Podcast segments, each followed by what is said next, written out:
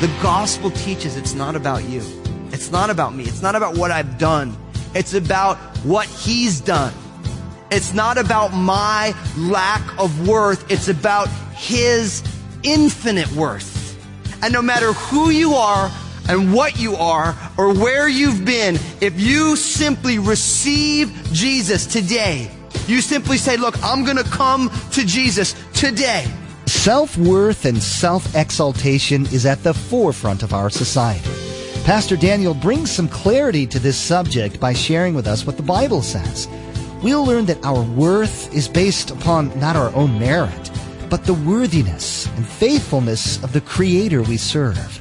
If you choose to approach God by faith through Jesus, you have been given the right to be called a son or daughter of God. You're now part of His family. Now here's Pastor Daniel with our continuing study entitled Jesus is Faithful.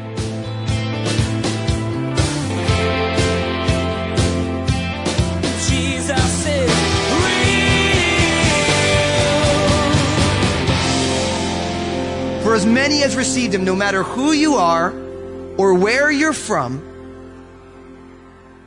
if you receive Jesus today, then he gives you the right, or that word can also be translated the authority, the authority to become part of God's family. When was the last time you really thought about what that meant? For as many as received him, to them he gave the right to become children of God. For each one of us, there are things that we have been involved in that have been imposed upon us that we feel that will hold me back from being part of God's family. Maybe it's sexual morality issues or a, a past. Maybe it's abortion. Maybe it's drug use. Maybe because of the way you were treated growing up, you feel unworthy to be part of the family of God. It says, for as many as received him, he gave the right. Brothers and sisters, the gospel teaches it's not about you. It's not about me. It's not about what I've done. It's about what he's done. It's not about my lack of worth. It's about his infinite worth. And no matter who you are and what you are or where you've been, if you simply receive Jesus today, you simply say, look, I'm going to come to Jesus today, then he gives you the right to be a child of God. Why? Because the finished work of Jesus is about God adopting you and I as his own. He chose us to be in his family. And that's what verse 13 is all about. Look at this. Who were born not of blood, so it's not based on ethnicity, nor of the will of the flesh, not because someone's like, hey, I'm going to get my way in here and I'm going to work real hard to get in, nor of the will of man. What that means is that no pastor or priest or spiritual leader can get you in, but of who? God. Oh, I love this.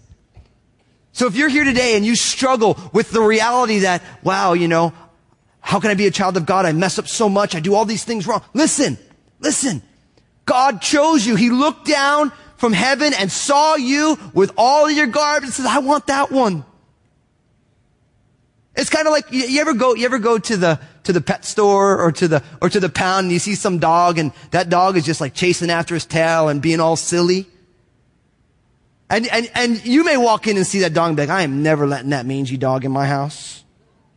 But then all of a sudden someone else walks in and says, Oh, I love that dog. We may feel like each other's a little mangy at times. But when God saw you and God saw me with all of our differences and struggles and all this stuff, God said, I want that one. I want that guy. I want that girl. They're mine. I'm going to adopt them. I'm going to choose them to be mine. And no matter how your physical parents treated you, that's a game changer right there. That God knew everything about you and still chose you. That blows my mind because I know where I've been. And the fact that God would choose me is so crazy. I'm like, God, you are nuts. That's how I, that's how I pray. I praise God. I'm like, Lord, you are loco, man. What are you thinking? But God's ways are higher than our ways. See, we're a family. We are a family, and we're family is here because and for Jesus. That's why we're a family of faith. We're not just an ethnically derived family. We're not a family that we're all here together because we like the Seahawks and the Mariners. We're not all here because we like the Timbers together. We're here because of Jesus and for Jesus. Because as many as received him and believe in him, he gave the right to become children of God. Now next we're going to learn that our family is gloriously diverse. Our family is gloriously diverse. And we're going to see this in 1 Corinthians chapter 12. 1 Corinthians chapter 12. And we're going to look at verses 12 to 27. We're going to see here that our family is gloriously diverse. Now, I'm going to read a little bit of this and a lot of this discussion about the diversity of the family we're going to look at next week when we look at that we were a family of faith fully engaged. So I'm just going to, I want to touch on it because I couldn't leave it out of this message, but we're going to give it a, a more extensive treatment next week when we look at that as a family, all of us are meant to be all in, all of us fully engaged. Although we're all in, but we are all in in all different ways. That's what it means to be a family who is fully engaged. We're all, all of us corporately are all in, but we're all in in unique ways because God has called us to do a whole lot of different things. Look at what it says in verse 12 of 1 Corinthians chapter 12. For as the body is one and has many members, but all the members of that one body, being many, are one body, so also is Christ. For by one Spirit we are all baptized into one body whether Jews or Greeks, whether slaves or free, and have all been made to drink into one spirit. For in fact, the body is not one member, but many. If the foot should say, because I am not a hand, I am not of the body, is it therefore not of the body? If the ear should say, because I am not an eye, I am not of the body, is it therefore not of the body? If the whole body were an eye, where would be the hearing? If the whole were hearing, where would be the smelling? But now God has set the members, each one of them, in the body just as he pleased. And if they were all one member, where would the body be? But now indeed there are many members, yet one body. The eye cannot say to the hand, I have no need of you, nor again the head to the feet, I have no need of you. No, much rather those members of the body which seem to be weaker are necessary, and those members of the body which we think to be less honorable, on these we bestow greater honor. And our unpresentable parts have greater modesty, but our presentable parts have no need. But God composed the body, having given greater honor to the part which lacks it, that there should be no schism or schism, depending on how I like to say it, in the body, but that the members should have the same care for one another. And if one member suffers, all the members suffer with it. And if one member is honored, all the members rejoice with it. Now you are the body of Christ and members individually. Do you see that? Our family is gloriously diverse. As a family, we all have different giftings. And the reality is, is that oftentimes the biggest issue we have within the family of God, the body of Christ, is that people with different set of giftings don't appreciate that somebody's different. And the beauty of being a family is realizing that we're all called to do unique things. Pastor Bill and I, we're called to be the mouth. That's one of our functions, to be the mouth. And guess what happens if it's all about the mouth all the time? Someone gets a headache. That's what happens. If it's all about the hands, at some point the hands get callous and sore. Maybe carpal tunnel happens. If it's all about the feet, bunions happen. See, part of being a family is that we realize that there's a lot of diversity in the family. The eyes are not important than the mouth. The mouth is not important than the nose. Neither one is more important than the ears. See, the body of Christ is gloriously diverse. And we want to remember that because oftentimes the struggles that churches have with, within the body is that we forget that people have different skill sets, different passions. And the thing is, is that we are not in opposition to one another. We are a family. And families are diverse. One of the things I love so much about Crossroads is at Crossroads, we're an intergenerational church, which means there's people of all ages here. A lot of churches, they're, they're niched for a certain group of people. I've heard it said that every church is contextualized for a certain age group. So some churches, it's all young people. For some churches, it's all older people. At Crossroads, we value a family because families have parents and grandparents and great grandparents and newborn babies. That's the way families are meant to be. Teenagers, everybody's together as one family.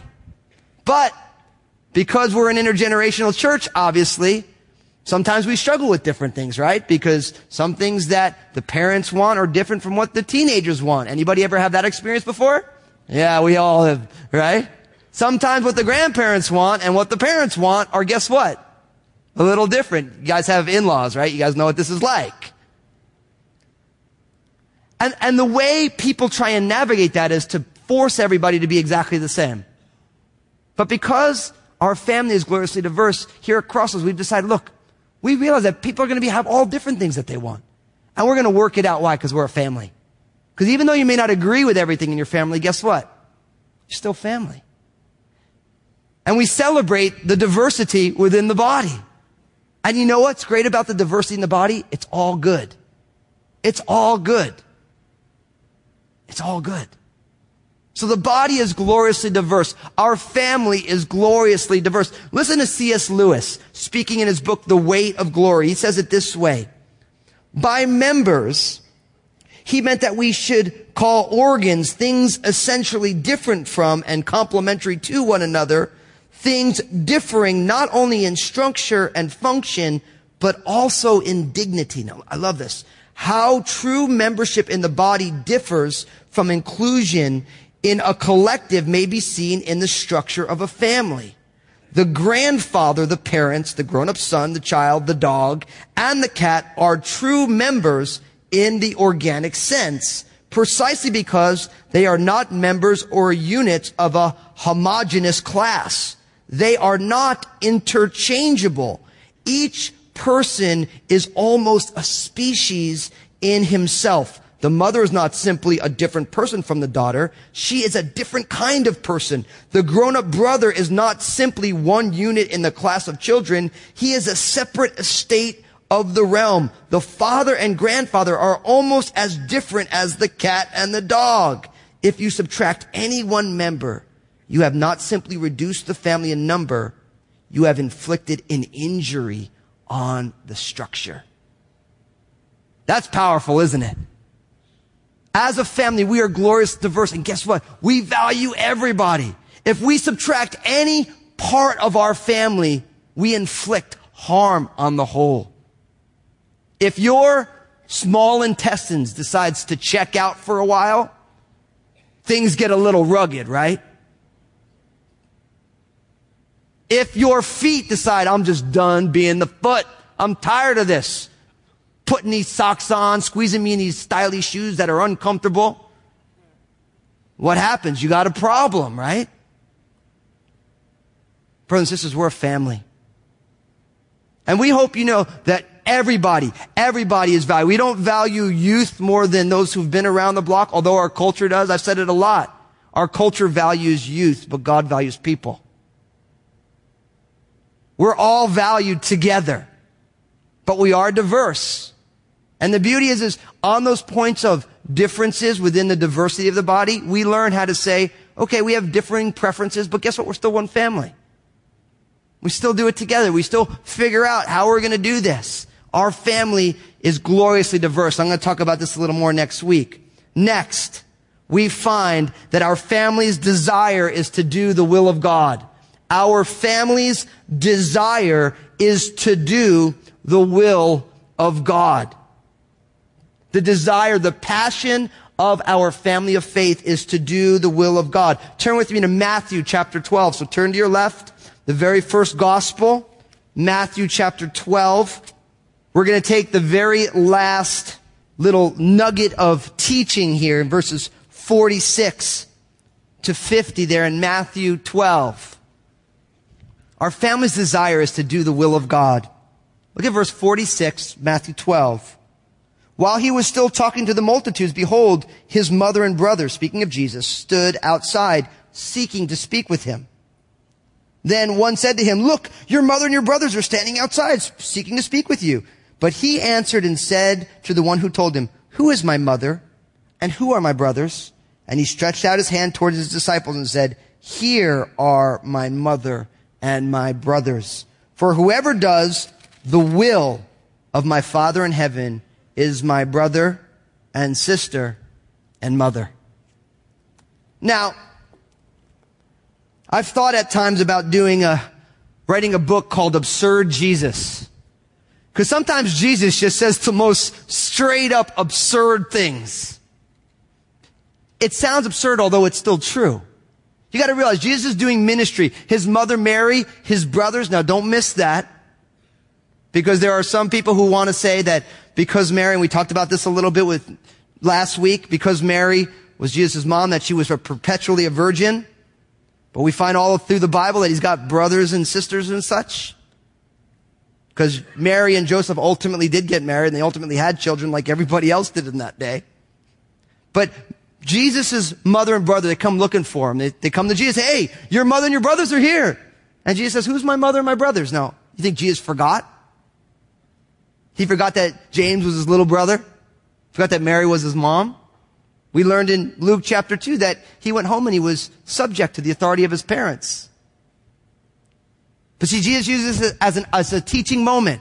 Who's my, who's my family? Is the question. And he reaches out his hands to his disciples and said, those who do the will of my Father in heaven, they're my brothers, they're my sisters, and they're my mom. See, Jesus is saying is even greater than my physical family is the family of faith. Those who do the will of my Father in heaven. And what's interesting is God's will is a big part of what it means to be part of a family of faith. God's will is what God desires and is passionate about seeing happen.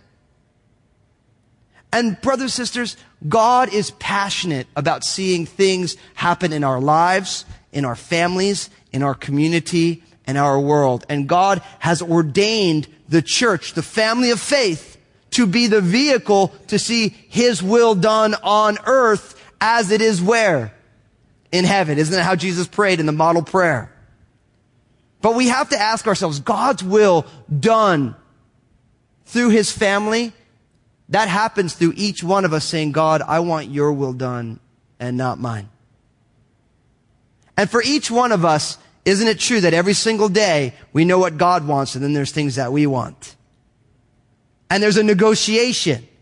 There's a choice that gets made. And that's true for every single one of us. Every single one of us choose every day who they will serve. And oftentimes, if we're willing to be honest about who we are, oftentimes it has nothing to do with God's will. It just has everything to do with our will. And when we realize that, what's beautiful is that God doesn't dismiss us. He is faithful. We've all been willful in a myriad of ways. And God doesn't discard us. He simply calls us back to Him again. He says, come to me. Come. Don't do it your own way.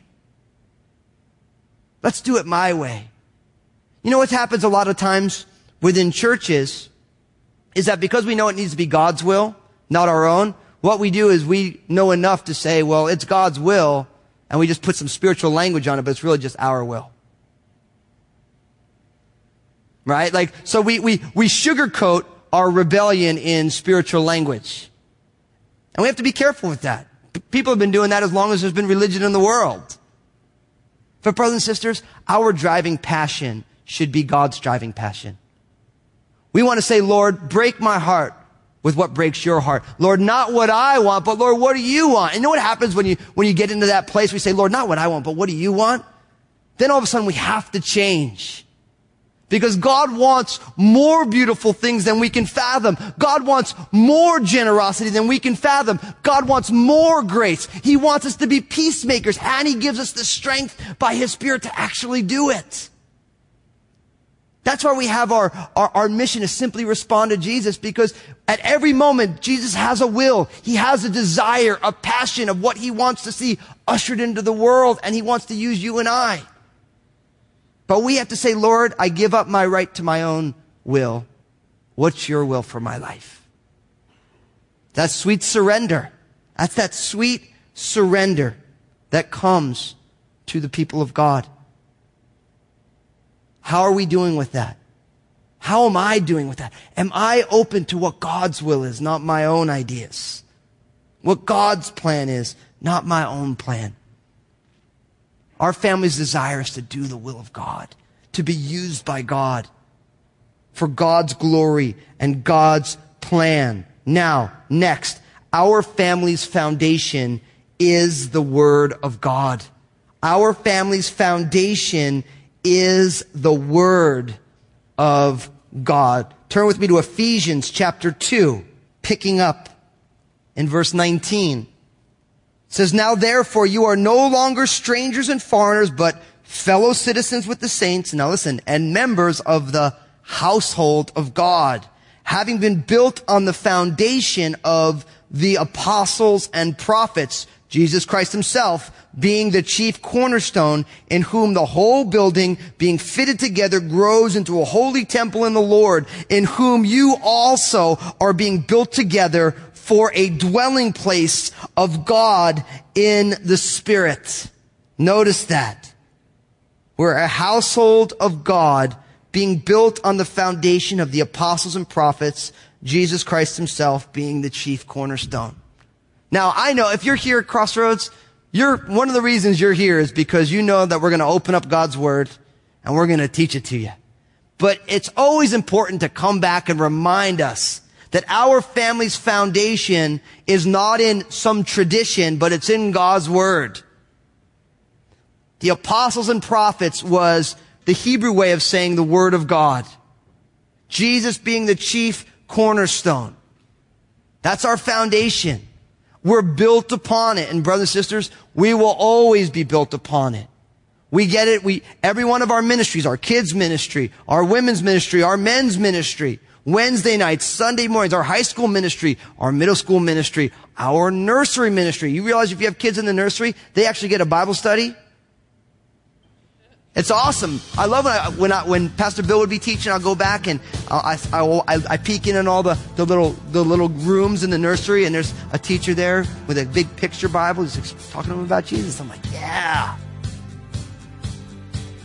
The Word of God. The Word of God is so important. That's why it's the only book in the world that there's spiritual warfare for you getting into. Jesus is Rights are something that we talk about often. I have the right to this and I have the right to that. We assert ourselves often. But did you know that you have the right to be called a child of the living God? Pastor Daniel shared with us today that anyone who approaches God by placing their faith in the finished work of Jesus Christ has the right to be called a son or a daughter of God. That is amazing. Jesus is Real Radio is the radio ministry of Daniel Fusco of Crossroads Community Church. The messages that you hear each day here on Jesus is Real Radio were produced from messages that Pastor Daniel shared on Sunday mornings and the midweek study. It's our prayer that this teaching from God's Word blessed and encouraged you in your walk with Jesus Christ. Now, the next time you join us here on Jesus is Real Radio, Pastor Daniel will share with us what our driving passion should be as a family of believers. In the body of Christ, our number one desire should be to do the will of God. We'll even learn that obedience is one of the family characteristics that should mark those that claim to be followers of Jesus. Now, that doesn't mean we'll be perfect. It just means we'll try. You've been listening to Jesus is Real Radio with Pastor Daniel Fusco of Crossroads Community Church. Pastor Daniel will continue teaching through this series entitled Because Jesus is Real. That's next time on Jesus is Real Radio.